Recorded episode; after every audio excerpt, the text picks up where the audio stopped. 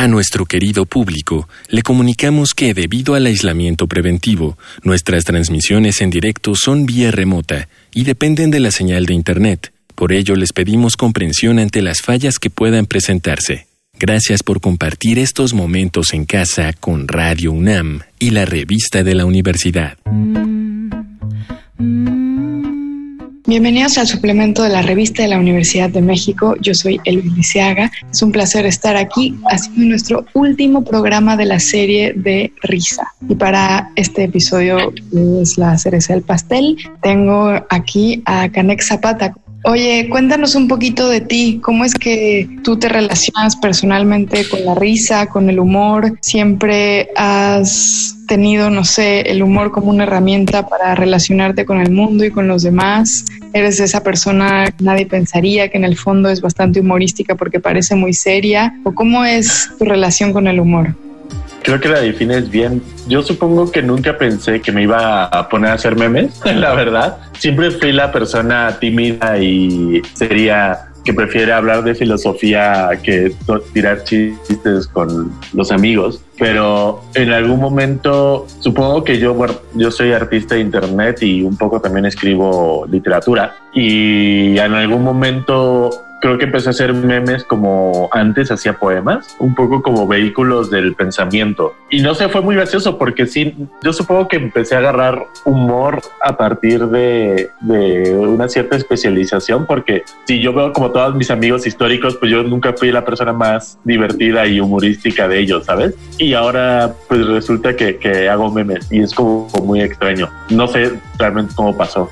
Oye, me gusta mucho que relaciones la poesía con los memes porque algo tienen de conexión y tiene que ver quizá con el efecto, tiene que ver quizá con que la poesía y los memes ambos crean un idioma propio y en este idioma propio se proponen, y si son buenos lo logran, revelar algo de lo que ya estaba ahí que nunca habíamos visto con una carga obviamente emocional, ¿no? Que nos hace reír, pero que a veces nos hace reír porque no podemos llorar, ¿no? Hay una cosa ahí que tiene también incluida la tragedia, pero háblame un poquito de esta relación que haces entre poesía y memes, porque es un idioma, son dos idiomas diferentes a los que hablamos en la vida cotidiana.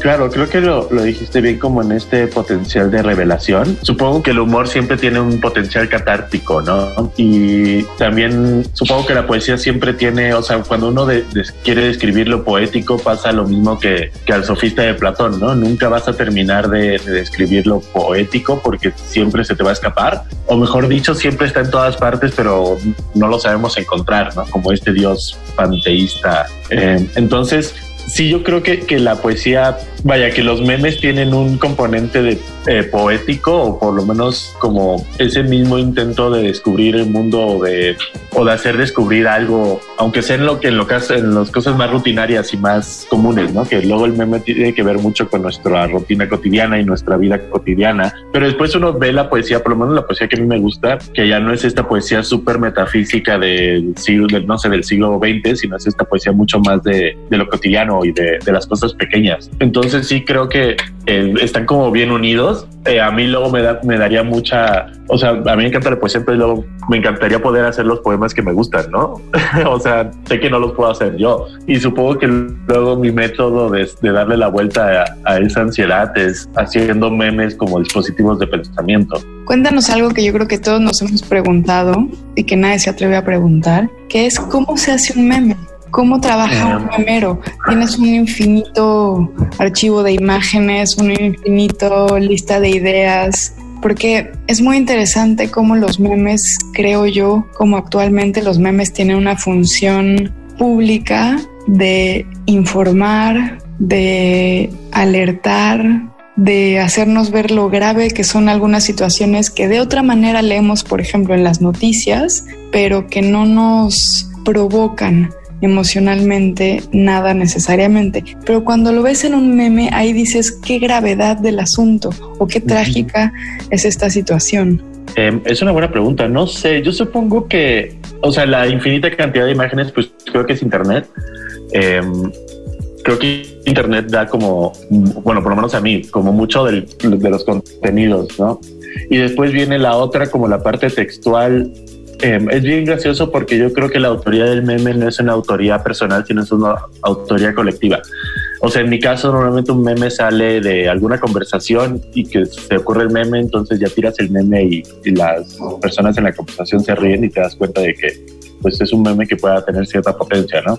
Em, pero yo creo que siempre suceden con, esta, con este intercambio con, con otras personas como un sentido de comunidad, porque creo que también los memes representan mucho nuestra capacidad, bueno, nuestros nexos y nuestros afectos. Entonces, también lo otro que diría, eh, y es un poco eh, la teoría contemporánea del meme, sobre todo en la parte artística de izquierdas, que es que los memes tienen un potencial político pues sumamente fuerte, ¿no? La pregunta es si las si los chistes podrían tirar a un gobierno. No lo sabemos, pero sí creo que los memes tienen esta capacidad de hacer, eh, es muy burdo decirlo, pero de, potencializar al, al diseño gráfico o por lo menos al Photoshop o lo que utilices para hacer los memes como si fueran una arma política, ¿no? Y creo que eso es bien importante porque también vemos que hay una discusión enorme sobre, pues, memes de, vaya, los memes reflejan a la sociedad, ¿no? Entonces, pues una sociedad como México siempre tenemos memes muy sexistas, muy racistas, muy clasistas y es un poco como, ok, eso está, es parte del humor mexicano, podrían decir algunos, ¿no? Pero la otra pregunta es si queremos ese mundo, pues bueno, si queremos cambiar este mundo, pues tendríamos que buscar otros memes, ¿no? No sé, es algo bien complicado. Yo creo que hablar de políticas y memes es la cosa más complicada que hay porque es sumamente espinoso. ¿Y cómo trabajas esa dificultad a la hora de hacerlos? Por ejemplo, ¿te preocupa si alguien se va a ofender o te interesa que alguien reaccione y te imaginas que en su vida cotidiana quizá va llevarse la pregunta política hacia lo personal? Es decir, ¿hay objetivos éticos al hacer un meme? Yo creo que sí, o por lo menos de mi parte, sí, digamos, yo tengo como pues este, un poco salió con lo de Chumel, ¿no? Yo sí creo que solamente me puedo burlar hacia arriba y no me puedo burlar hacia hacia abajo, ¿no? Y de la misma manera yo no me puedo apropiar de imágenes que vengan, por ejemplo, de, de un productor cultural en Nesa al cual yo no le estoy dando absolutamente nada por su imagen, ¿no? Sí siento que y luego la otra es como curador de memes, pues uno se da cuenta perfectamente del discurso político, ¿no? Cuando uno analiza los memes de diferentes bandos. Y sí pensaría que, que bajo su potencial político, pues yo prefiero los memes que intentan explorar, pues no sé, como hacer un mundo nuevo. Y sí me preocupa como la cuestión de ofender a la gente, no tanto ello porque creo que luego mis memes son más, no sé, supongo que utilizo mucho los memes como un aparato de pensamiento, entonces cuando estoy leyendo cosas o cuando estoy procesando información o ese tipo de cosas, pues salen la posibilidad de memes, ¿no? Entonces sí un poco parecen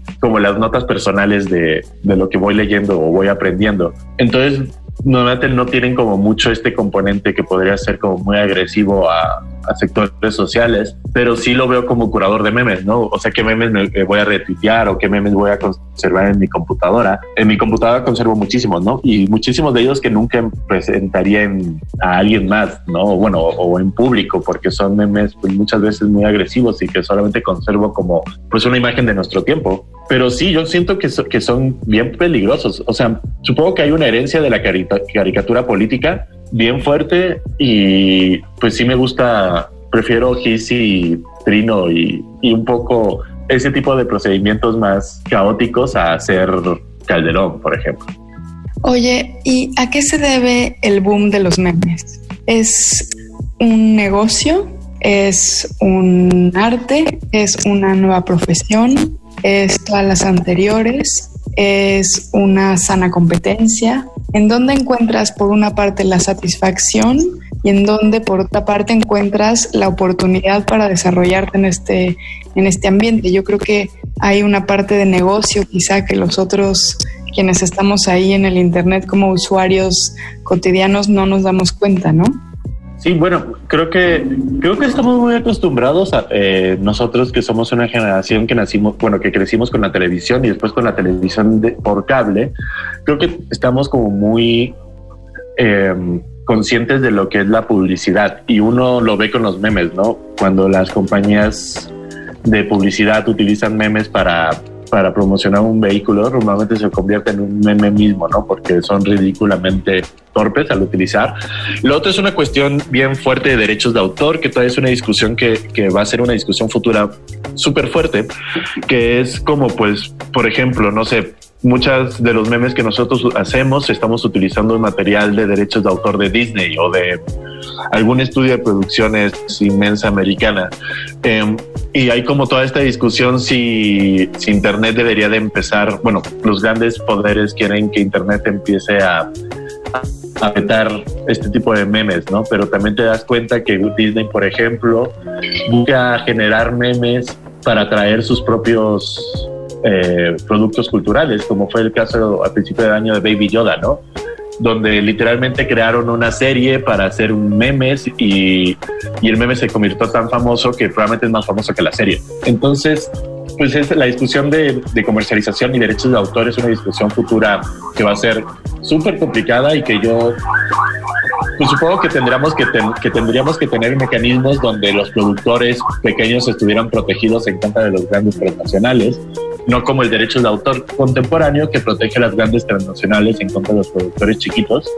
Y lo otro es, pues yo no creo que haya un gran negocio, yo creo que hay una gran cantidad de gente que hace memes y los hacemos sobre todo porque el medio nos los permite. Un poco me gusta esta definición de arte como el arte es la forma de explotar, o sea, son los medios de explotar un, eh, son las formas de explotar un medio, o sea, un medio de comunicación o un medio como un dispositivo como podría ser eh, lienzo en blanco. Entonces, los memes creo que son súper naturales a nuestras formas de comunicación contemporánea, ¿no? que tienen que ver con WhatsApp, con Facebook, con estas redes sociales que te permiten eh, mandar mensajes, pero sobre todo los mensajes más efectivos son los mensajes eh, que son imágenes. Son efectivos porque no son tan pesados, no requieren mucho, mucho para ser transmitidos y casi todos tienen como los métodos de, ahora sí que es una frase de un ruso que me encanta, que eh, todos tenemos los métodos de producción eh, de imágenes en nuestros celulares y computadoras, ¿no? Con, con los editores de imágenes. Entonces creo que creo que no, no, no es como por un negocio o por haya intereses atrás por lo que el meme sea popularizado, sino es porque los medios permiten y pues literalmente eh, es más fácil para ellos transmitir esos tipos de mensajes. Y lo podemos ver como en lugares como Instagram o como Facebook, ¿no? Donde uno tiene prioridad en ver las imágenes que, que el texto y es más posible que una, una imagen se mueva más que un texto. No lo sé. Creo que va más por allá, por cómo se desarrollan nuestros medios de comunicación. Pues te agradezco muchísimo, Canek. Me llama muchísimo la atención que dices lo de las herramientas. Claro, quizá nunca antes el mundo había estado tan precarizado y al mismo tiempo había tantas herramientas para hacer algo al respecto, tan a la mano y tan democratizadas. Así que te agradezco muchísimo la entrevista y la visión al interior de, de la hechura de los memes. Hemos llegado al final del programa. Si quieren leer más sobre risa, les recomendamos los artículos Humorista, Agítese antes de usarse, de Jorge Ibargüengoitia, y también Tlacuaches Memeros, Shitpost y Auntología, de Pierre Herrera. Ambos artículos se encuentran en el número de este mes de la revista de la Universidad de México. Pueden consultarla gratuitamente en www.revistadelauniversidad.mx. En Twitter y Facebook nos encuentran como arroba revista-unam y sobre este programa pueden escribirnos a arroba shubidubi. Gracias a Miguel Alvarado y a Yael. Yo soy Elvis Liceaga. Hasta pronto. Este programa es una coproducción de Radio UNAM y la revista de la Universidad de México.